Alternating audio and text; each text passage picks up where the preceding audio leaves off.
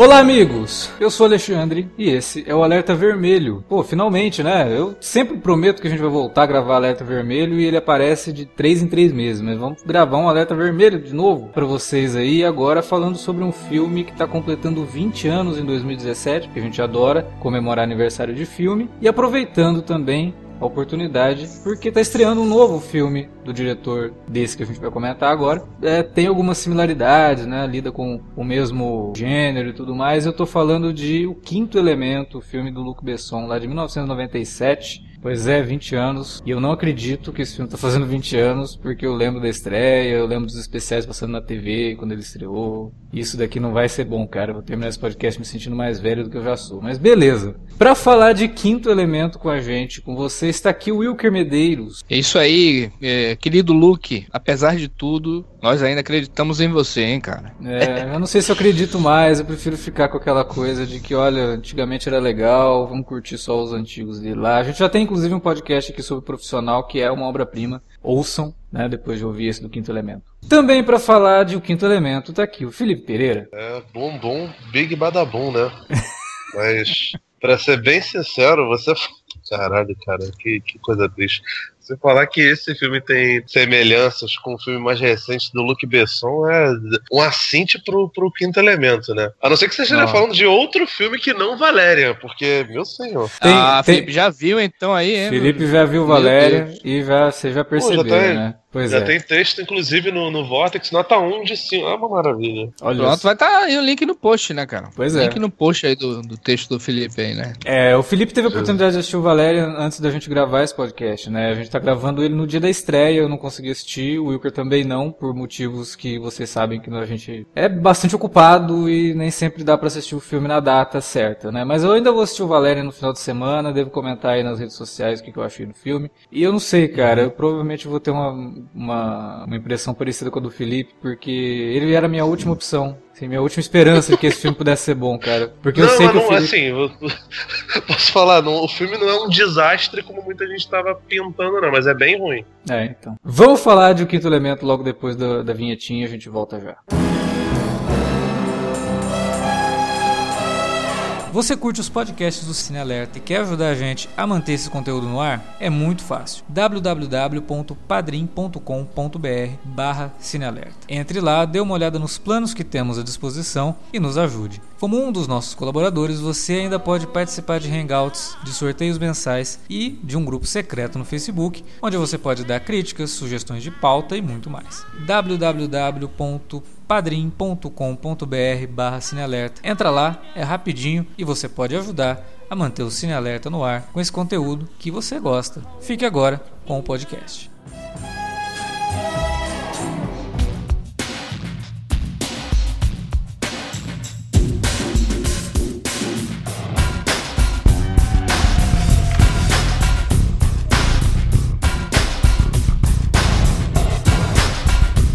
Então vamos lá, né? Vamos falar de Quinto Elemento e vamos fazer aquele programa que a gente já fez, inclusive, lá com o, o profissional. Comentar um pouquinho da origem do Quinto Elemento, de onde que surgiu isso, como que o Luc Besson teve essa ideia. E depois a gente discute algumas coisas sobre o filme.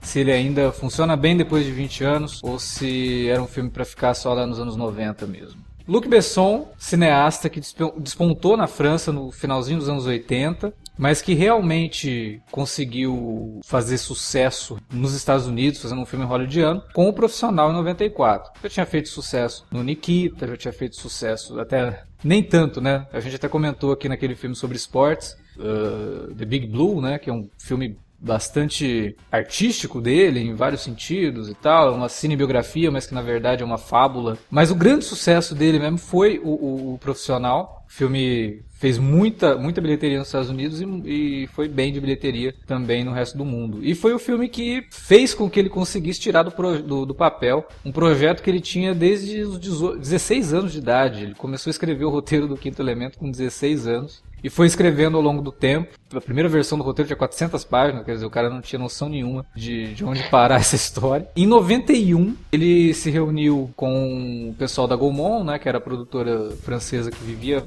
produzindo os filmes dele. Os caras compraram a ideia de fazer esse filme, que ainda não se chamava O Quinto Elemento. Ele tinha um nome bastante estranho, e se ele tivesse levado pra frente esse nome, eu acho que o filme não teria feito sucesso, porque é um nome que não vende muito, que é Zaltman Bleros. Imagina, ninguém ia comprar esse filme, né? Que era o nome do personagem principal, que depois ele muda o nome para Corbin Dallas. E aí, para começar os trabalhos nesse filme, ele convidou dois é, quadrinistas franceses importantíssimos, não só pro universo de, das histórias em quadrinhos francesas, europeias, no geral, mas também pro próprio Besson, porque ele cresceu lendo os quadrinhos desenhados, escritos e desenhados pelo é, Jean Giraud, né, que antes era conhecido como Mobius, mas depois passou a utilizar o nome dele, que era Jean Giraud, e do Jean-Claude Mézières, um dos criadores da, do quadrinho, né, que deu origem ao filme Valério. Os dois, o Mobius e o Mézières, tinham estudado junto na faculdade, eram amicíssimos, assim, tipo, quase irmãos. Só que depois que terminaram a faculdade, cada um seguiu por um lado, o Mézières foi para os Estados Unidos, comprou uma fazenda nos Estados Unidos porque ele queria ser cowboy, e o Mobius ficou na França e criou, coincidentemente, um cowboy chamado Blueberry, né? E aí os dois foram desenvolvendo ali a arte deles, o, o era desenhista, o, o Giraud já era um cara que também escrevia e não só desenhava, mas que traço dele era muito muito particular, né? Tanto que fez amizade com o, o Jodorowsky e os dois juntos criaram uma obra gigantesca de ficção científica que é maravilhosa. Tem o Incal, tem os Metabarões e tudo mais. Cada um estava seguindo o seu caminho, de, é, lançando quadrinhos muito interessantes. O Luc Besson, quando criança, lendo aquilo, consumindo tudo aquilo, imagina. Se o cara já tem uma, uma propensão para ser criativo, estava consumindo algo que com certeza influenciou o trabalho dele como cineasta, né? iria influenciar o trabalho dele como cineasta. Nesse meio tempo, ele diz ele que estava meio entediado, começou a escrever esse roteiro maluco aí que desembocou no Quinto Elemento. Então, voltando lá para 91, chamou esses dois caras, criou um departamento de desenho de produção, de arte, e começou a incentivar esse, esse, pessoal, porque não era só o, o Giraud e o Mézières, tinha mais uma galerinha junto ali, mas não tão famosa. Esses dois estavam meio que para comandar tudo isso. E eles começaram a trabalhar em toda a produção do, do que seria o filme Altman Blaros. Só que chegou um ponto lá em 93 e o pessoal da Gaumont falou, ó, oh, vai rolar isso não, esse filme tá ficando muito caro, até agora você não, não fez nada que a gente pudesse confiar a você essa quantidade imensa de dinheiro que esse filme vai demandar. Então desencana, cara, não, não vai rolar. Ele ligou pro pessoal falou, ó, oh, gente, corta tudo aí, acabou, não vai mais rolar o filme, já tô com um projeto novo aí lá nos Estados Unidos, que é o profissional. E aí vamos ver o que acontece, se eu conseguir convencer o pessoal lá, a gente tenta trazer esse projeto à tona de novo. E foi exatamente o que aconteceu. Ele fez o profissional, o filme fez sucesso, sucesso não só de público, mas de crítica. E ele conseguiu convencer a Columbia Pictures, que tinha financiado parte do profissional, a financiar e distribuir, né, produzir o, o Quinto Elemento. Ele já tinha todo um material pronto, né, já tinha todo o desenho de produção pronto, e aí começou a, a desenvolver o filme. A partir desse momento, nem o Giraud nem o, o se envolveram mais. Eles, o trabalho deles já estava pronto. E aí foi toda uma galera que ele foi arrumando ao longo do, da, da, produção para dar continuidade. Ele queria gravar o filme na França, não teve como, por conta do, do, tamanho que era o filme, ele não conseguiria gravar isso na França. Acabou indo para Inglaterra, foi usar lá o, os estúdios do 007, né? Acabou se tornando o filme mais caro da França durante muito tempo. E aí a, história a gente já conhece. Você falar que, o, que, que, ele não pôde gravar na França porque o Jean Renault não tava lá. O Jean Renault não. tiveram é, que chamar, Ou não, aliás, o... ele, ele não podia gravar na França porque o Jean Renault tava lá e ia criar ciúme porque ele tinha contratado o Bruce Willis, né? Então... que ótimo.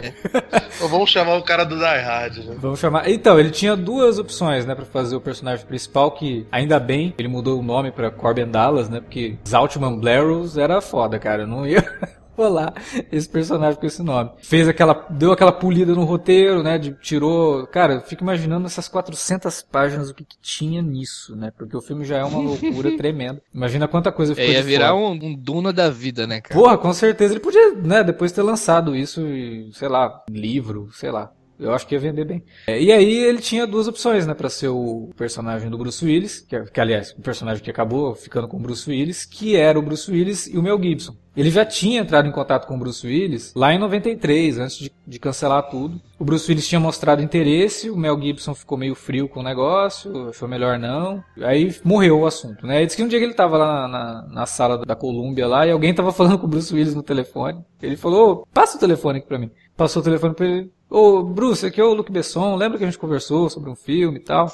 cara, eu consegui fazer o filme funcionar, vai, vai acontecer, eu ainda quero você no papel e tal. E o Bruce Willis falou, ah, me manda o roteiro, se eu curtir, eu entro no projeto. Não precisa nem dizer, né? Curtiu, entrou no projeto e virou um dos personagens mais legais do Bruce Willis nos anos 90. Curiosamente, o Bruce Willis vinha de dois filmes que não tinham feito muito sucesso, nem de público, nem de crítica, que era o Hudson Hawk e o Billy uhum. Bathgate, né? Que não foram muito bem, apesar de eu gostar muito do Hudson Hawk. E aí, cara, o filme saiu, fez um sucesso moderado nos Estados Unidos, conseguiu render uma, uma bilheteria bacana, apesar de não ter sido nenhum destaque, né? Tipo, não foi um dos melhores, um dos maiores filmes de 97 nem nada. Mas na França, ele foi a maior bilheteria da França até 2011, quando estreou aquele Intocáveis, né? Que já ganhou 30 remakes. Tem um remake argentino, tem um remake americano, sei lá. Daqui a pouco a gente ganha um remake brasileiro também, que desbancou. Vai sair, né? Que é com Tony Ramos, parece uma coisa assim. É sério isso?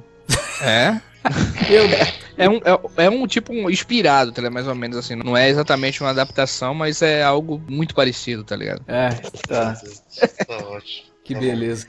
Bom, de qualquer forma, o Intocáveis desbancou o quinto elemento, mas ainda é uma das maiores bilheterias francesas, porque apesar de ter tido todo esse aparato norte-americano e britânico por trás, o Quinto Elemento é um filme francês. O Valéria também é? Ou... O Valéria também é. O Valéria também é um filme francês. É, sim, é um filme francês. La Cinque Aimé Elemente. É... Tá bom. tá bom. É.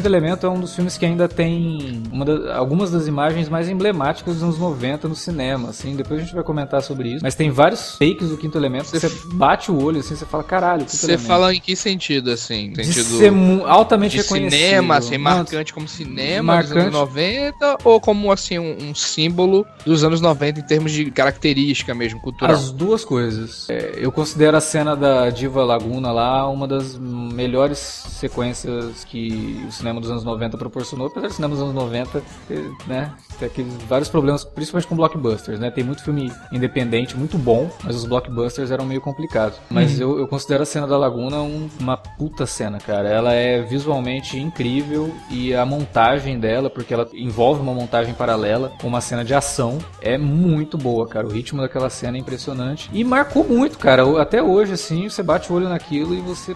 Teu quinto elemento, né? É, táxi voando lá naquela Nova York, toda montada em, em miniatura, que inclusive miniatura é um jeito educado de chamar, né? Porque quando a gente fala miniatura, a gente imagina uma maquete pequena, né? E as maquetes do, do, do, quinto elemento eram gigantescas, assim, tipo, os caras ficavam no meio do prédio, dos prédios ali que recriavam Nova York, né? E a altura do prédio era tipo duas vezes maior do que o cara que estava lá no meio. Sabe? Era muito grande, era, um, era, uma escala muito grande para poder dar esse lance de, de, realismo, de você ter detalhes dos prédios ali, que até hoje para mim funciona à perfeição praticamente. Assim, são alguns efeitos de, aliás, os efeitos digitais é que entregam a idade do troço, assim, porque os efeitos práticos é, são muito é. bons, cara eles são estranhos se colocados de lado a esses filmes americanos, né? Mas tratando de filme europeu e daquela estética que o pessoal lá utilizava, é, é bem isso mesmo, velho. E maquete é algo que não envelhece, né, velho? Não, tá a gente até vê hoje, tá aquelas, aquelas, aquelas, tomadas lá do Blade Runner, é. né? A câmera vai subindo e tal assim. Ou então do Star Wars mesmo, no espaço, aqueles uhum. nas naves, né? Se aproximam lá,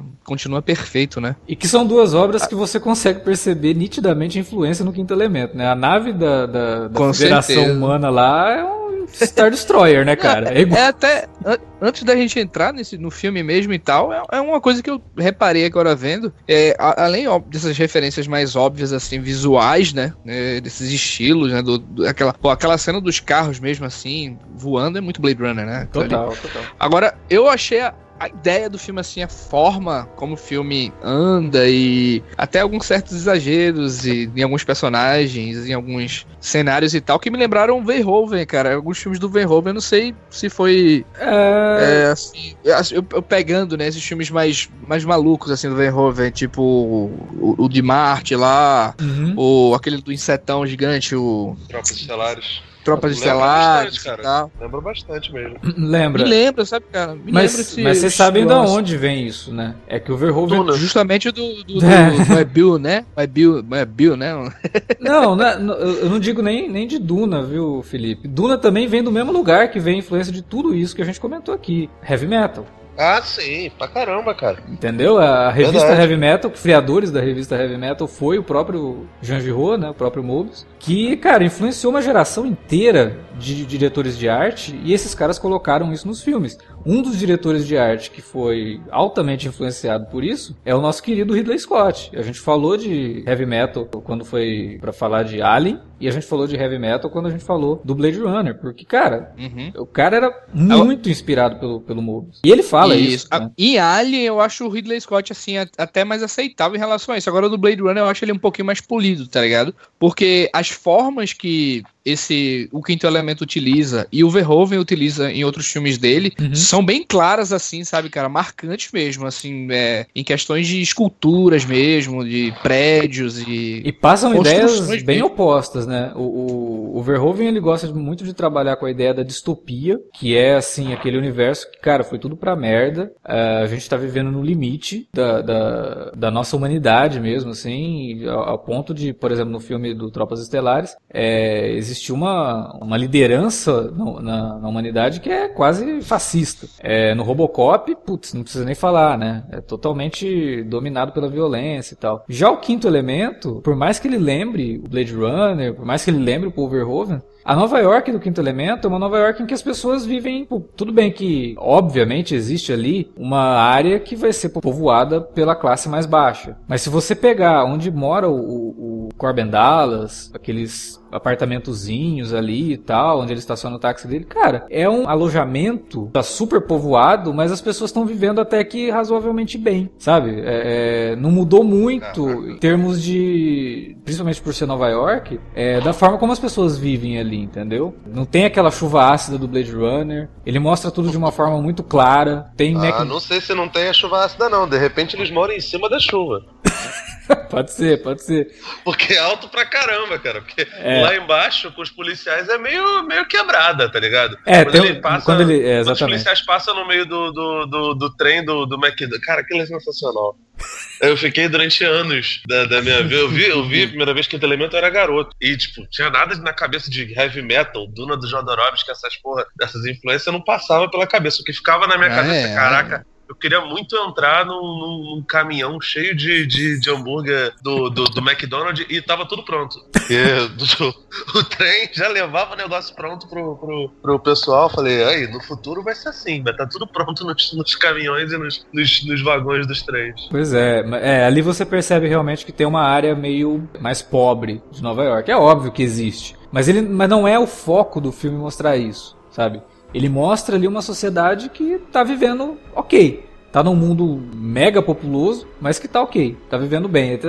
Tem uma outra cena também que mostra que a gente tem certos problemas de é, armazenamento de lixo, por exemplo. Quando eles estão no, no, aeroporto lá, que eles vão pegar o avião para poder partir pro espaço, né? Cara, tem uma montanha de lixo que faz uma parede onde eles embarcam ali, é, acho, acho aquilo muito bizarro, mas não é um comentário que o, que o Besson tá fazendo no filme. Tanto que ele mesmo fala que não é um filme de grandes temas. Era uma história que ele escreveu com 16 anos. Ele não, tinha. E, e, isso é interessante, porque, cara, a mente do Besson é meio de criança mesmo, sabe? Vários filmes dele mexem muito com isso, assim. São ideias que você percebe que ele amadureceu essas ideias para virar filme, mas que são ideias bastante infantis, né? Tipo, uma agente secreta que é, é treinada por uma, por uma agência totalmente é, alheia e que tem todo um lance de treinamento. Você fala, cara, onde que esses caras estão, né? No subsolo de algum lugar. Parece que é, é algo totalmente autossuficiente ali no, no, no Nikita. É, o Profissional, apesar de ser um filme bastante profundo em discutir temas como violência,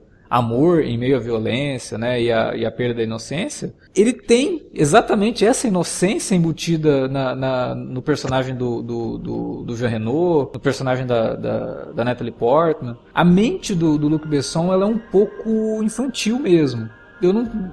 Sei lá, cara, eu acho que ele não fica buscando grandes temas nos filmes. Até por isso, o Quinto Elemento ele acaba sendo alvo de muitas críticas, assim, em termos de como ele posiciona o personagem do Bruce Willis em relação a todos os outros. Inclusive a personagem da Mila Jovovich, que deveria ser a, a heroína do filme, mas ela mal tem cenas de ação e ela tá sempre confusa e sempre precisa depender dele para fazer as coisas e ele que convence ela a salvar a Terra no, no, no último minuto. Quer dizer, ele é o supra-sumo, ele é mega masculinizado, enquanto os outros personagens ao redor dele, os homens inclusive, não são. Né? Você tem o personagem do Ian Holm, que é um padre, que é um pouco afetado. É, todos os, os demais personagens são bem afetados, assim, são bastante estereotipado. Exatamente. O, o personagem do, do Chris, Chris, Tucker, né? É, do Chris que Tucker. isso, cara? O Chris Tucker é uma mistura do Lineker com, com o host aí, o Alex. Ele, ele apresenta um podcast ao vivo, cara. O Lineker com o Alex. Pega a garota bonita pra caraca, mano. O Chris Tucker, é, na verdade a inspiração do Chris Tucker ali é o Prince a todo momento, né? Ele, ele é... faz a voz do Prince. Não, não é o Lineker. Como é que você sabe que não é o Lineker?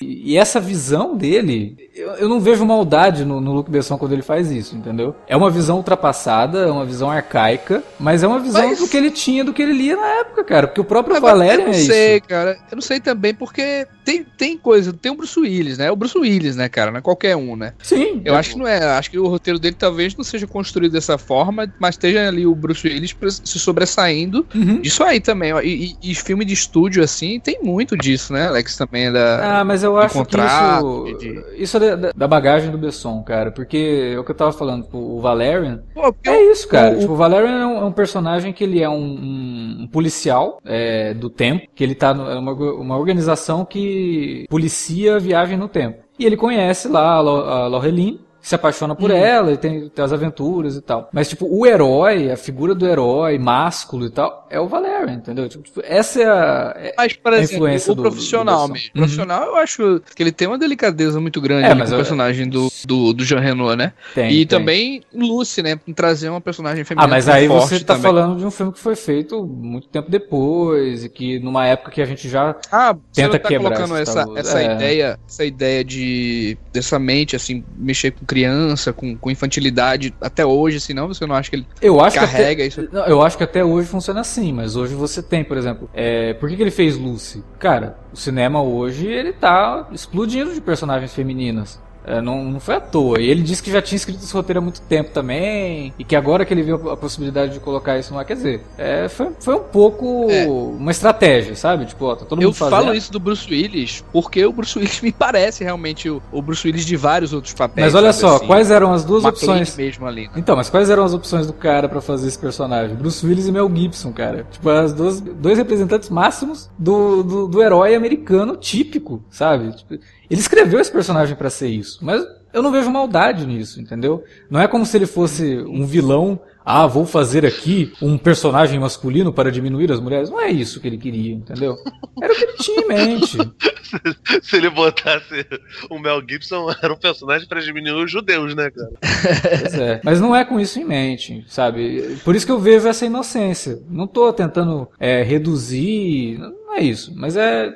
Eu vejo o Quinto Elemento como um filme feito pelos olhos de um, de um, de um cara que tinha uma história quando ele era criança. E o máximo que ele fez para essa história funcionar foi reduzir as 400 páginas. Continua sendo eu... uma história de uma criança, sabe? Eu queria até te perguntar, Alex, revendo novamente esse filme, eu, eu, eu, senti uma pegada diferente e até bem leve em relação a isso. E é, tendo em vista esses personagens muito caricatos, né, estereotipados e, e até o próprio protagonista mesmo, né, sendo essa figura de, de filme de ação mesmo e tal. Tu acha que esse filme, como se como ficção científica mesmo, ele se leva a sério mesmo, ele é um filme leve Não, mesmo assim, que, que encara a ficção científica como pop mesmo e tal.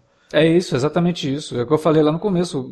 Perguntaram para ele, né? Ah, você pensa sobre o futuro? Você quis dizer. Cara, não, não tem tema complexo no, no, no quinto elemento. É só diversão, sabe? Tipo, é, é diversão mesmo. É um filme né? divertido. Diversão. Queria fazer há muito tempo. É, até para poder colocar na tela coisas que tava na cabeça dele, sabe? E, mas não tem grandes temas não. Se bem que eu acho, particularmente, que o final do filme ele tem um tema bastante interessante de é, como que a gente chama aqueles filmes, né? De cautionary tale, né? Gente, cuidado com o que, com que a gente está fazendo com o mundo, sabe? A menina que tá vai se, quase se sacrificar para salvar o mundo, só que ela se pergunta por que, que eu vou salvar esse povo que tá se matando, né? Tudo que o ser humano cria é para guerra, é para matar, é arma, tanto que o vilão do filme é um, um fabricante de armas, né? É, até isso ele é bem óbvio, ele é bem, bem inocente nesse sentido. Mas eu acho que no final ele, ele cai para esse lado de tentar passar uma mensagem positiva. Olha só, esse filme aqui tá mostrando o futuro lá no século 23, ou século 24, 2200, 2300 e alguma coisa. Ela vai salvar o mundo lá, então vamos fazer nossa parte aqui, vamos tentar é, pensar de forma diferente. O filme dos anos 90, existia muitos conflitos na Europa nos anos 90, então obviamente isso daí acaba influenciando o cara. Mas é um filme leve, cara, é um filme descompromissado para você assistir no cinema na época e sair, porra, me diverti assistindo isso aqui. Tem um personagem legal pra caramba que é o Bruce Willis fazendo Bruce Willis. Tem a, a, a Mila Jovovich, que no papel da Lilu ela chama atenção mesmo, não tem como negar isso. Ela era lindíssima. Aliás, Mila Jovovich continua lindíssima. Vi ela ah, passado. Ela é linda demais, cara. Na, tá na, na, na, CCXP. Existe o atrativo, né, da, da, da figura feminina ali, numa, numa, numa atriz que estava surgindo, né, naquele momento. É, que inclusive depois acaba casando com, com o Besson, mas durou só dois anos o casamento dos dois. O que é uma história bem bizarra, inclusive, né? A, o, o Besson era casado com a atriz que faz a, a diva. É. é. E aí no meio das filmagens... Inclusive a, a, personagem, a personagem diva, né, que esse, esse nome que ela carrega aí e tal, é uma brincadeira com a personagem da Mila Jovovich lá na, na Lagoa Azul, né, cara? Esse Plava Laguna eh, significa justamente Lagoa Azul, tá ligado? Em, em sérvio, né? Olha aí. Então é. Houve um triângulo amoroso aí, né? Entre... É, eu sei que ele separou da, da mulher no meio das filmagens e começou o relacionamento com a, com a Mila Jovovich, cara. Não, é, também as histórias sórdidas do Luke Besson com a Mila Jovovich não interessam. O Ian Holm me parece ter se divertido muito com o papel né, na, do, do, padre ali, que sabe dos segredos, dos Mondosholans e tudo mais. O Gary Oldman, o cara tinha acabado de fazer o profissional, gritando, berrado, Aí ele vai fazer outro filme do Luke Besson berrado também, né? Cara, adoro. Se divertindo pra caramba, né? O, é. o, o, Gary Oldman ele faz muitos papéis desse tipo, né, cara? Assim, exagerados mesmo e tal. E quando é, hoje ele já tá um pouco mais, mais, mais, comedido, né? Hoje ele tá fazendo uns, uns personagens é. mais, mais humanizados. Mas ele, nos anos 90, ele tava, cara, estourando de é, personagens malucos. Tanto que um ano depois ele foi fazer o Perdido no, Spa, Perdido no Espaço lá, que ele fez o Dr. Smith, né? É porque é fogo, cara. Porque sempre que a gente lembra do Quinto Elemento, vem realmente a, a, na cabeça a Mila, né? É uma imagem muito forte, assim. É. Mesmo e... o Bruce Willis tendo mais tempo de tela, ela é muito grande em tela, em, em tela sabe, cara? É, quando ela aparece, assim, ela rouba muita cena, né? Sim, ela tem, uma, presen tem uma presença absurda de, de tela, né? Que faz com que ela, porra, ela carregou Resident Evil nas costas por uma década, cara. Porque esse filme só existe por causa dela. Desculpa os fãs da, da franquia aí, né? Como o filme é. não tem nada a ver com os videogames e continuaram sendo feitos aí, é ela que, que continuou, né? Fazendo com que o filme e é uma, e Você vê que, assim, a gente sabe que nos Resident Evil ela sempre foi também meio que uma produtora, né? Ela sim, é uma sim. pessoa muito dedicada ao, ao, trabalho que ela tá fazendo, né? Até Joana Dark, é, em entrevistas, ela disse que se envolveu pra caramba e ficou meses e tal desenvolvendo a personagem também. É, a, a e... queda do Luke Besson começou ali, né? Começou no, no filme da Joana Dark, né? Uhum. E a Lilo, ela se dedicou muito, pô, porque ela aprendeu o idioma lá a falar, né? O, o é. próprio Luke Besson, maluco, quando era adolescente, criou esse idioma lá e tal e deu a ela um dicionário lá de 800 palavras palavras para ela memorizar e, e, falar, né, cara? Aquelas maluquices lá que a gente pensa que é tudo inventado, mas não, é, é uma língua criada, entre aspas, aí por ele e tal. Então é, é uma atriz, assim, é, que a gente não viu ela em papéis grandiosos, dramáticos, mas eu acho que ela sempre tem uma imponência muito forte, né? Na, em tela, assim. É, é porque ela se dedica, dedica muito fisicamente aos papéis, né? É... Ela gosta, cara, ela gosta. Ela também não tem dublê. Ela é meio o Tio Cruz do, do, do, Tio Cruz do mundo feminino de ação, cara. Ela, ela se dedica mesmo, mesmo, é. tipo, ela não tem, tipo, biotipo de, de outras tantas é, heroínas de, de, de, ação, mas ela manda muito bem. Hoje em dia, talvez, acho que a, a, pessoa que, que meio que faz as vezes dela seria. Não que ela não faça, né? Evidentemente. Mas talvez seja a Zoe Saldana. Ah, é verdade. Que também é, é uma se dedica, mas, cara, claramente a, a só que a Camila Saldana, muito. Só que a Zoe Saldana é mais atriz, né? Eu acho, assim, que é... Sim, sim, sim. Eu não acho ela grandes... Não, é. Grandes mas... coisas como atriz, não, de fato, a Mila Jojovic. Mas ela gosta muito disso, cara. Ela gosta muito de filme de ação, ela se diverte, se entrega mesmo, entendeu? Então, tipo, pelo menos assim, afinco você vai ver ela ela entregando no, no, nos filmes que ela protagoniza como heroína de ação. Não, é, ela não é uma, uma camaleônica, né? Versátil como a Charlize Theron, né? Que a mulher faz filme de drama, ganha Oscar e faz filme de ação e arrebenta, né? Também. É, é. é incrível, né? É, peraí, mas, é, não sendo injusto com a Mila, eu citei o podcast que a gente falou de filmes de esporte, mas naquele filme do Spike Lee, ela tá bem pra caramba, cara. Que ela faz uma prostituta. Boa, verdade. É um personagem Jogada dramático. Decisiva, ela tá, é. tá muito boa mesmo. É, é um personagem dramático e tal, e ela tá, tá, tá bem. É, eu acho que é aquela velha questão de Hollywood, de estigmatizar a atriz para fazer sempre o mesmo tipo de personagem e não dar chance também dela fazer coisas mais é, importantes, né? Que, que, que rendam mais dela como atriz. Eu acho que talvez seja isso também. A gente tá... Inclusive, o Jogada Decisiva é contemporânea do Quinto Elemento. É, 98, é, né? Se eu, não me, se eu não me engano, é um ano, é no máximo um ano depois do, do, do Quinto Elemento. Então ela, ela já tava bem popularzinha. É, e tava tentando fazer algo diferente, mas Hollywood é cruel, né, cara? Com atrizes principalmente. Que, ah, é bonita, então vai fazer sempre o, o sex symbol, né? Sempre vai fazer o mesmo personagem, porque atrai o público masculino e tudo mais. E tem muito disso no Quinto Elemento, porque, cara, ela é introduzida nua no filme, né? Não tem, como, não tem como negar esse, esse apelo aí. Porra, e Resident Evil também, né, mano? É, Resident, Resident Evil. Evil. a primeira cena de, dela em Resident Evil é totalmente nua, né? Você também desacordado aqui, nem no Quinto Elemento.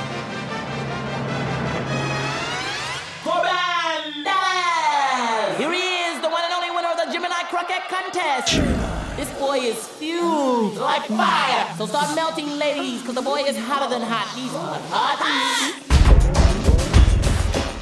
right side, right heel, right head, right on. A gente começou falando, né, que é um filme que tá fazendo 20 anos e tal. E eu sempre que posso revejo o Quinto Elemento. E cara, sinceramente, por muito que ele teve de efeito prático e que o Luke Besson recentemente falou que foi um inferno fazer o filme por causa disso, que era muito difícil e tal, ele não deixa transparecer que tenha sido um inferno, né? Porque, cara, os animatrônicos, o, como eu falei, as maquetes e mesmo alguns efeitos digitais funcionam muito bem ainda hoje, sabe? É, ainda convencem. Cara, eu acho, eu acho que convence pra gente assim que é cinéfilo, viu, Alex? assim. Ah, eu, eu enxergando cara, assim. Porque tem coisas da época. A gente tem... Se você pegar, por exemplo, a Gotham City Digital do Batman Forever, que é um filme que até deve ter tido uma, uma, um orçamento melhor que o Quinto Elemento, cara, aquela Gotham City é horrorosa. Não tô falando da Gotham City cheia de estátua pelada, não. Tô falando da Gotham City do Batman Forever, que é toda digital. Aqueles homens nus eram ótimos, são irretocáveis, né? Ai. Eu acho, eu acho aquela Gotham City foda, cara, cheia de homem pelado do, do, pela cidade toda. Aquela cidade do Heróis Muito Louco, né? Aquela cidade do Heróis Muito Louco é. Que é contemporâneo. Ali. É, exato, é contemporâneo. E, cara, eu acho pior que o do, que do Quinto Elemento. Eu acho que Heróis Muito Loucos é 99, né? Mas, não, mas aí que tá assim, eu acho que a gente acha charmoso isso, sabe? Eu acho que a gente. Eu, eu realmente eu gosto muito de, de ver isso aí. Mas eu acho que essa a garotada, velho, o pessoal mais jovem vendo isso aí estranha muito, né? Porque animatrônico mesmo, é, os bonecos lá de máscara, os alienígenas uhum, e tal, é. tem esse estranhamento. Eu acho que é mais assim como, como cinema mesmo, sabe, cara? Não sei. É, mas eu, eu, eu, valorizo bastante, assim, essa, essa busca do, do, do Besson de ter conseguido fazer aqueles alienígenas, sabe? Os Mondoshawans, por exemplo. Cara, eu acho muito foda os Mondoshawans. É, é um visual totalmente cara, de onde que o cara tirou isso? Parece aqueles personagens do desenho do pica-pau. Lembra que eram uns bichinhos verdes? que eu não lembro o nome desses personagens, mas sempre me lembrou esse personagem do pica-pau. E só que todo mecanizado e, cara, é feio, sabe? Tipo, não, não, é um, um, alienígena que, por serem os, os, heróis, né? E quando a gente vai falar de maniqueísmo no cinema, você reconhece o herói logo pelo visual. E no caso do, do, do Quinto Elemento, não. Aquelas são figuras meio esquisitas, né? Eles são todos desajeitados, o jeito de andar. Eles são até meio ameaçadoras, tanto que no começo, quando eles aparecem, a primeira reação dos humanos que, que, que veem eles é de, meu, estamos sendo invadidos por alienígenas. É, porque eles realmente passam essa ideia, eles não são como anjos celestiais, né, que muitos alienígenas acabam é, sendo descritos dessa forma. Até os próprios engenheiros do, do, do Prometheus, né, que parecem estátuas uhum. gregas. É, e eu acho aquele visual sensacional, cara, porque ele, é ele é, vai contra o maniqueísmo, né, ele é um visual que, a primeiro momento, te causa estranheza. E eu acho que a execução deles né, em tela irretocável, cara, sinceramente, assim. Os outros, os Mandalor lá, que é até um nome estranho, né, Mandalor, que é a raça do Boba Fett, mas esses já são pro lado maniqueísta. Não tem como você olhar para aquilo lá e falar, ah, esses vão ser os heróis do filme. São monstruosos, né? Mas eu também acho o desenho de produção bacana desses personagens aí. Inclusive no, no Valerian tem algumas boas referências a, a isso. Uh, algumas das raças alienígenas, eu não vou ficar pesquisando também o nome de todas e, e, lembrar cada uma delas, porque até porque tem algumas ali que, que é meio George Lucas. Uhum. É, raças inteiras que não tem nome, né? Mas algumas delas repetem no, no Valéria e, e, grande parte das coisas legais do Valéria estão nisso, sabe? O, o, o, começo do filme é bem divertido, porque mostra a evolução do, do, do, do homem enquanto explorador do, do espaço. Mo mostra isso, tipo, isso é bem, bem quinto elemento, dele convivendo ali em paz com, com pessoas pessoal. O problema é, é quando entram os, os alienígenas genéricos lá parecidos com, com os navios de Avatar aí, realmente se perde muito. Mas até aquele momento ali é, é bem legal, cara. Eu tava vendo aqui agora o, os alienígenas do filme e tal. É, ele lembra, tem muita coisa que eu vejo assim em Doctor Who, tá ligado, Alex? O, aquele, aqueles tipo robozões e tal no, no, do começo. Lembra um pouquinho os Daleks, né? Esse, esses a bichões cor, né? aí, tipo. A cor lembra os Daleks. É, é. E a ideia, assim, né? Tipo, um, um meio. Sabe? Tem, tem muita coisa assim que lembra, né? Diferente do Star Trek, que era mais humanoides ali, né? Então, galera é, mais, é, claro que faziam. você tem que levar em conta o que, que dava para fazer na época do Star Trek, né? Que o Star Trek depois com os Borgs e tal começou a evoluir um pouco é, mais no visual do. do a ideia dos do Borgs é realmente. É. Você falou um negócio, né? É, e é por isso que eu falei, e aí o Felipe tá aí me enchendo o saco, falando do negócio do, dos críticos americanos com os críticos europeus. É porque, cara, a ficção científica europeia é muito diferente do que os americanos têm como ficção científica. Tanto que Doctor Who é um troço que nos Estados Unidos mesmo não demorou muito pra, pra, pra entrar, o sabe? O pessoal acha bizarro pra caramba, né? Achava, né? Bizarro Exato. Hoje, hoje funciona porque quando eles fizeram esse re reboot do Doctor Who, que na verdade é um reboot, mas é uma continuação também do original, já foi pensando num mercado mais abrangente, de que não ficasse não, só e a primeira ali. temporada ele, o pessoal achou repugnante, né? A primeira é. temporada do, do reboot, né? Sim. Doctor Who, achava horroroso. E que é uma das que eu mais gosto. É, para mim é uma das melhores temporadas, assim, porque ele, ele é muito britânico, é, fazendo crítica à, à, burocracia, sabe? Cara, o que, que esses caras estão falando? Que é o que o Douglas Adams fazia muito no Guia do Mochileiro das Galáxias, que, cara, é, é típico do britânico isso. Então a, a, ficção científica, ela tem outros, outras intenções ali na, na, quando ela é feita na Europa e quando ela é feita nos Estados Unidos, né? Os Estados Unidos adora é, tiro, tiro, tiro, ou é terror no espaço, sabe? Tipo, tem um monte de proto-alien surgindo todo ano, tem algum. Né? Esse ano mesmo já teve um que é aquele Vida, que é fraquíssimo, uhum. mas ainda assim melhor que o Alien Covenant. É.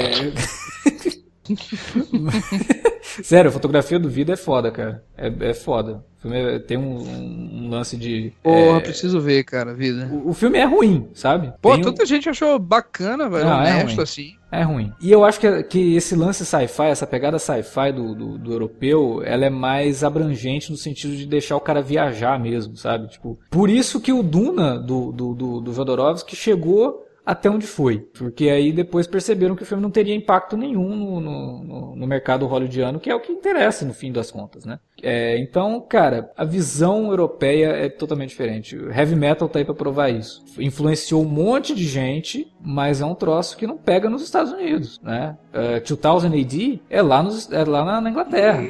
né, o Juiz Dredd, todos os outros personagens que saíram na 2000 AD, só funciona na Inglaterra.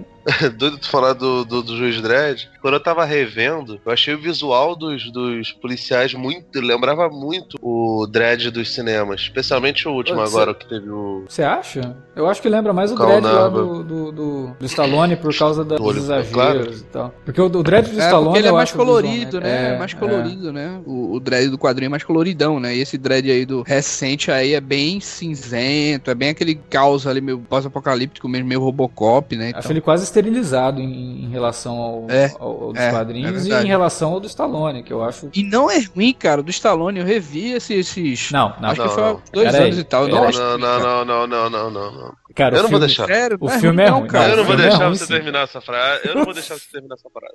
O Eu filme- Cara, não aceito. filme, Não o aceito. filme. Eu revi faz pouco Claro não, que não, ele- eu é revi, claro que eu revi. ridículas. O filme tem Eu coisas revi ridículas, ele não claro, tem nem pô. dois anos, cara. É muito merda. Tá, É tá louco. Rob Schneider, o. Então, Joker. então, ele tem essas coisas ridículas óbvias, né? Que todo mundo vai falar. Rob Schneider, o vilão lá e tal. Mas ele, o filme em si, Ah. o desenrolado dele é, ele é muito bacana, velho. Eu gosto dele visualmente. Eu acho que visualmente ele é legal. Agora, como filme, cara, o Não, Dredd. tá Eu louco, achava velho. que era muito pior, velho. Eu tinha na Ah, cabeça. É por isso que você Não, achou não, bom. não. É por isso que você achou bom. É, achava não, cara, é inversão de expectativa, viu? Exatamente. Você é um menino, não, não aceita uma pessoa como você, alfabetizada, falando um negócio desse.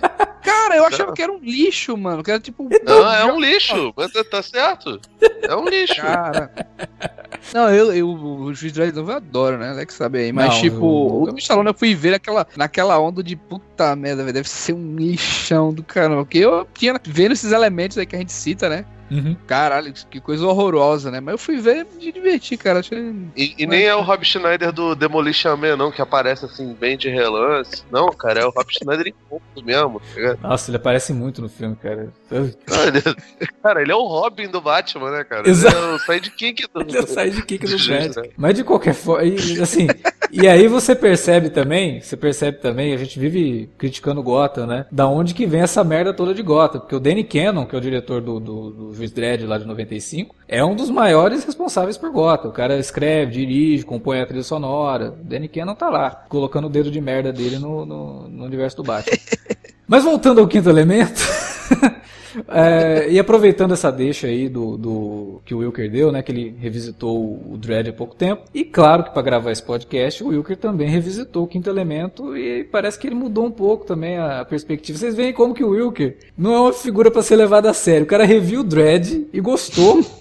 e reviu o quinto elemento e achou meio, meio sonolento. Aí é, aí é que a gente vai. É aquela coisa de você analisar pelo que é, né? Você vai analisar, por exemplo, qual é aquele, aquele diretor que a gente tava falando dia desse, Colette Serra, né? E tal. Aham. Tu não vai analisar um filme do Colette Serra como vai analisar um filme do Nolan, né, brother? Tu não vai, pelo amor de Deus, né? A gente vai pelo que espera, né? Sei Até lá, pelo que esses caras fazem. Até porque o Cole Serra é uma merda de um diretor, né, cara? Um diretorzinho Não, de... pois é, pois é. Eu fui, eu fui ver o Dredd achando que era um lixo completo, velho. Diverti. É. Particularmente me diverti e tal, né? Já Soco Kid Elemento era um, foi um filme que eu sempre adorei, né, velho? Revia várias vezes, tinha gravado e tal. Só que revendo Quinto Elemento, eu achei que é um filme que tem problemas de ritmo, né? Ele é um filme que ele começa muito bem, aí depois de um tempo ele dá uma caída e volta e tal, aí fica estacionado. Tem uma duração, acho que bem elevada, até para Eu ele quer concordo com você nesse sentido. contar ali. Eu concordo. Eu acho que ele, ele tem uma barriguinha no segundo ato. Ele tem, sei lá, cara, eu acho que ele tem uns 15 minutos a mais do que ele poderia ter. Pois é, é Sabe? exatamente isso. É, ele, ele, ele, ele tem uma duração longa demais, acho que ele poderia ser mais curto. Esse roteiro que a gente falou de 400 páginas do Luke Besson que ele deu uma polida, eu acho que ele não poliu tão bem. Ele poderia ter tirado algumas coisinhas no meio ali, sabe? Tem todo. Cara, tem uma sequência dele recebendo o, o general lá que vai chamar. e, Cara, aquela cena eu acho bem desnecessária, sabe? Ele congela os caras na geladeira dele, cara. Que porra é aquela? É muito louco. E a cena é longa, sabe? Faz parte. Ela, ela é longa, porque aí depois entra a Lilu com o padre. Aliás, primeiro entra a Lilu com o padre, né? Depois vem o, o, o cara lá do, do Blade Runner, inclusive, né? É o, é o primeiro. Aham. Inclusive é o Leon, né? O nome dele em Blade Runner é Leon. É, ele, ele tá ali no filme também e tal. Que é um ator que eu até gostava, ele, morreu no começo dos anos 2000. E cara, aquela, aquela sequência toda eu acho bem desnecessária, dava pra ter enxugado melhor aquilo. É só um- mais uma desculpa pra mostrar a Mila Jovovich pelada de novo, né? Porque ela, ela, tá no, ela entra no banheiro e aí ela fica toda molhada e ela vai tirar a roupa e, ah, meu Deus, né? Tá, tá, tá nua. E eles viram o rosto, mas ela tá lá no fundo da, da, do quadro nua. E você, Felipe, também reviu o filme. Você acha que ele é, envelheceu bem ou não? Não, eu acho que ele envelheceu bem, principalmente por conta dos, do, dos efeitos práticos. Uhum. O Besson, na época, ele tinha uma ideia boa de, de como apresentar uma, uma história escapista, divertida. E eu sinto muita falta desse Luc Besson, sabe? Do, do, do Besson que, que conseguia uhum. apresentar isso, que, que até mostrava algumas ambições no, no, no cinema dele. Apesar de ele, de, de fato, não ter grandes discussões dentro do filme, eu acho que, que, que ele é um filme que apresenta muita coisa e que dá margem para muita discussão, mesmo que num nível assim mais, mais liminar, sabe? E, e hoje em dia a gente não tem visto visto isso. Penúltimo, penúltimo? Não, antepenúltimo filme dele, A Família, que deveria ser um filme é, sobre máfia, tinha um puto elenco, tinha, tinha metade do elenco de apoio de, de família soprano e uhum. parecia é que. É muito louco, né, velho, esse filme, né? A ideia do filme é muito boa, cara. Pô, Só cara, a execução, é... a execução é que é complicado. aproveitado pra caramba, cara. Assim como, como aconteceu com, com o próprio Valéria. Tipo, é, eu, eu fui bem sincero com vocês, cara. Quando, antes de, de, de ir ver o filme, eu tava esperançoso de que a coisa poderia ser boa. O próprio Lucy que, que remonta Nikita, né? E esse começo de, de carreira do Besson, ele era muito bom. No, no tempo que ele se preocupava mais em fazer cinema do que estabelecer franquias, é, hoje em dia a gente acaba conhecendo ele mais por parcerias até com, com o cara que o, que o Alex detesta, né? E, e, por entregar os, as ideias deles e alguns bons conceitos que não necessariamente são roteiros dele, a maioria deles é argumento e outras pessoas é, partem né? dali é. para para desenvolver, gente acaba lembrando mais dele por carga explosiva, por busca implacável, por dupla implacável, por tantos outros filmes de ação franceses, britânicos e americanos do que propriamente pelas, pelas obras dele, né? E no Quinto Elemento, cara, tu, tu, tudo isso que hoje em dia é mega clichê, que é mega clichê do herói careca que faz mil coisas, mil peripécias e tal, estava lá em Quinto Elemento e ainda não tinha, não tinha estourado, sabe?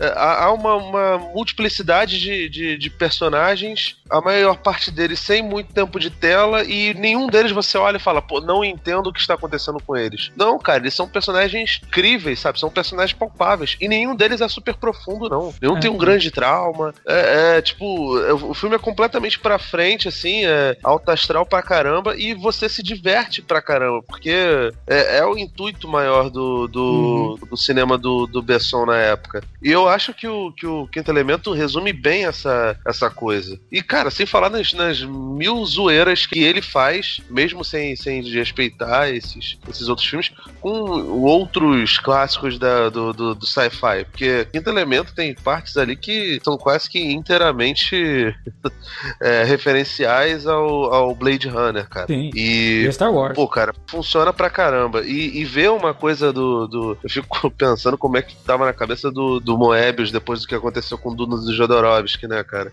Sim. Pô, finalmente consegui dar vazão para um produto que, que tinha muito lá, do, do Duna e do heavy, das revistas Heavy Metal, pô, deve ter sido super prazeroso, cara. Sim, é, tem até uma foto que eu até coloquei no Twitter esses dias, o Mobius e o Mézières, né, depois de assistirem o filme, porque, como eu falei, né, depois que eles trabalharam no começo da produção, o filme ficou parado e depois na volta eles já tinham feito o trabalho deles, então o Besson não chamou eles de volta. Mas o filme estreou, fez sucesso, todo mundo falando bem e tal, e os dois não tinham ido ver, né? Aí que um ligou pro outro, que são amigos. Ou e aí, você foi ver o quinto elemento? Não, não fui. Como não, cara? Você viu? Não, também não, é, né?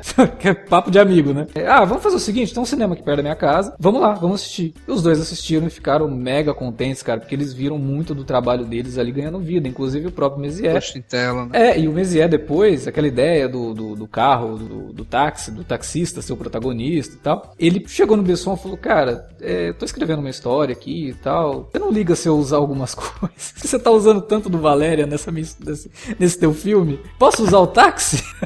tá, beleza, pode usar o táxi. Aí em 94, ele lançou uma graphic novel que o protagonista é um taxista, né, em Nova York. Quer dizer, não é em Nova York, mas é uma cidade baseada em Nova York. E tem muito do, do, do, do trabalho dele nesse quadrinho. É, e os dois ficaram muito felizes, cara, porque o, o Mobius, como o Felipe falou, já tinha feito um trabalho gigantesco de desenho de produção em Duna.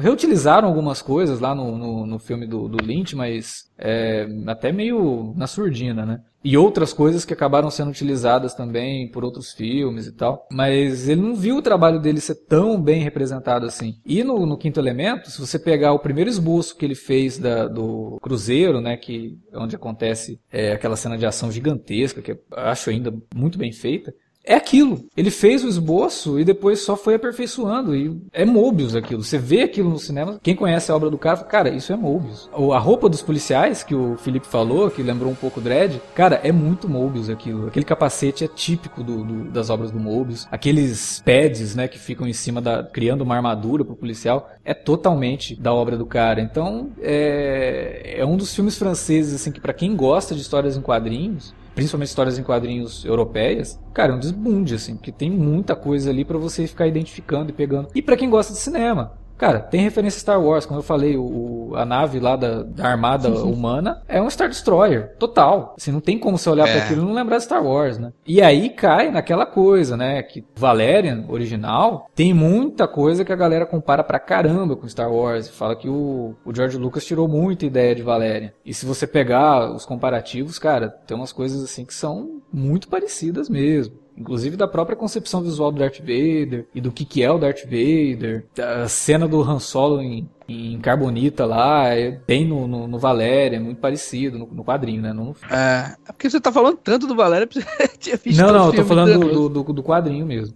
O, o cinema norte-americano tupou muito do Valéria, eu não tô falando só o Star uhum. Wars, né? Muita gente usou, inclusive foi um dos argumentos que o Besson usou para convencer o Mézières, né? Tipo, então, conheço teu trabalho e tal, eu sei que Hollywood já usou muito do teu trabalho como referência, né? Então acho que tá na hora de colocar o teu trabalho no cinema. Fez o quinto elemento mas que era uma obra do Besson, né? E o Besson vive dizendo aí nas, nos making-off do Valéria que na época que ele fazia o Quinto Elemento, o Mézières falava para ele, pô, por que, que, você tá fazendo essa porcaria desse Quinto Elemento? Tem que, você tem que fazer o Valéria, né? Que é uma obra francesa, legítima, minha, de quadrinhos, e tal. Até ele conseguir comprar os direitos e finalmente trouxe o Valerian para os cinemas aí. Talvez não da melhor forma, mas acredito que o visual, pelo menos o impacto visual do Valerian deve ser bastante interessante, porque os trailers, pelo menos, é. mostravam isso. Né? Mas ele é, tá na lista de, de, de, top 5 aí do Bisson, né? O quinto Sim, elemento aí, top 3, né? Certeza, com certeza. Nikita, pra mim, eu sou apaixonado, profissional nem se fala, né? Mas é, ele tá ali, né? O quinto elemento, Imensidão Azul. É, como, quando a gente filmes. falou, né, do Imensidão Azul, eu falei que o, que o Besson é um diretor muito preocupado com estética e com é, contar uma história de uma forma realmente única. Eu acho que ele faz isso nesses filmes que a gente citou aqui. Nikita, o Mensidão Azul, o Quinto Elemento, o Profissional, e que são filmes, como eu falei, o Quinto Elemento é um filme feito por uma criança, pelo, pelos olhos de uma criança, mas o Profissional ele é um filme profundo. A gente falou bastante dele aqui no, no, no, Alerta Vermelho, quando a gente gravou. Também na época, né, por conta dos 20 anos do, do, do Profissional, se não me engano. Mas uhum. ele, ele é um filme, cara, discute um monte de temas. É, é um filme que depende do, do, do, elenco, depende muito da interpretação do, do, do Jean Renault e da Natalie Portman e depende muito da química entre os dois, né? E o Quinto Elemento, ele depende da diversão, cara. Ele é um filme que você assiste para se divertir mesmo. Ele não é mais do que isso. Mas por conta disso, dessa honestidade dele em se comportar dessa forma, também acho que ele não, tem, não envelheceu nesse sentido, sabe? Não envelheceu no ritmo, apesar de eu ter falado ali que ele tem sim uma barriga, concordo um pouco com, com o Wilker no que ele disse, mas fora isso eu acho o ritmo dele muito bom do, do, do segundo ato, da metade do segundo ato pro final, eu acho o ritmo dele excepcional, assim, é, é ação, ação, ação, ação de efeitos práticos, tem aquela explosão dentro do, do, do, do cruzeiro lá, é foda, é muito bem feito aquilo, e foi tudo feito em estúdio, lá nos estúdios lá do 007, os caras explodiram o negócio, demorou seis horas para apagar o incêndio. É um negócio que deu trabalho pra caramba e você percebe tudo aquilo em tela, sabe? É grandioso, é gritado, é surtado. O personagem né, do, do, do Chris Tucker é muito surtado e é muito divertido também A única coisa que me incomoda um pouco é sempre de você introduzir um personagem da metade do filme pra frente, né? É meio esquisito isso. Parece que você ficou segurando esse personagem e precisava deles, e você só introduz quando você precisa.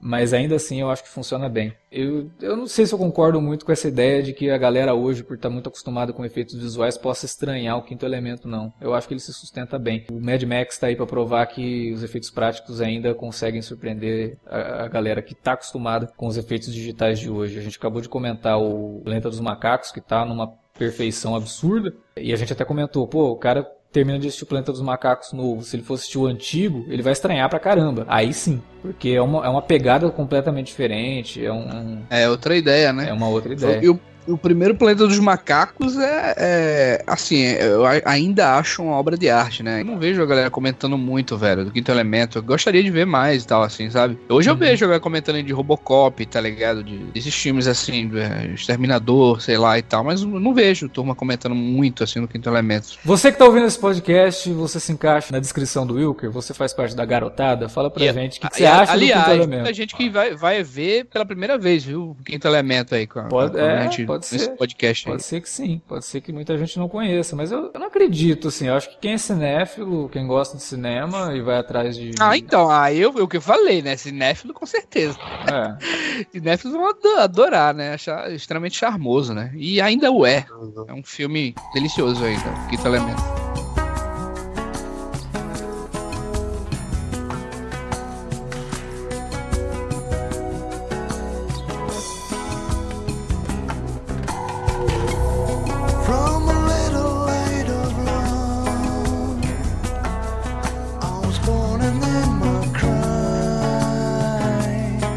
Ora, é isso que tínhamos para falar sobre o Quinto Elemento, esse filme que está completando 20 anos em 2017, e junto com esse, com esse aniversário, estreando um novo filme do, do, do Luc Besson. Não faremos alerta, alerta de spoiler sobre Valerian por conta de tempo, realmente. Eu não sei se eu vou conseguir assistir a tempo de gravar para esse, né, esse podcast sair no, no time. Então acho que não vai render. Tem filmes até melhores estreando por aí. Mas vamos comentar, Valerian, você que assistiu o filme, assistiu o Quinto Elemento. Fala pra gente aí na área de comentários o que, que você achou. Ou manda um e-mail pra gente alertavermelho.cinealerta.com.br. Você pode utilizar também esses canais de comunicação para dar críticas, sugestões. Fala pra gente o que você achou desse podcast e também dos outros que a gente lança toda semana aqui. Também estamos nas redes sociais, facebook.com.br cinealerta ou arroba cinealerta no Twitter. Você também pode utilizar as redes para fazer as mesmas coisas, dar críticas, sugestões, falar com a gente, dê sua opinião aí sobre o nosso trabalho e também para divulgar os nossos podcasts aí para sua lista de amigos nas redes. A gente volta ainda essa semana com o minicast de Game of Thrones na sexta-feira e mais podcasts na próxima semana também, porque a gente não para aqui no Cine Alerta, a gente só grava podcast, a gente só sabe fazer isso.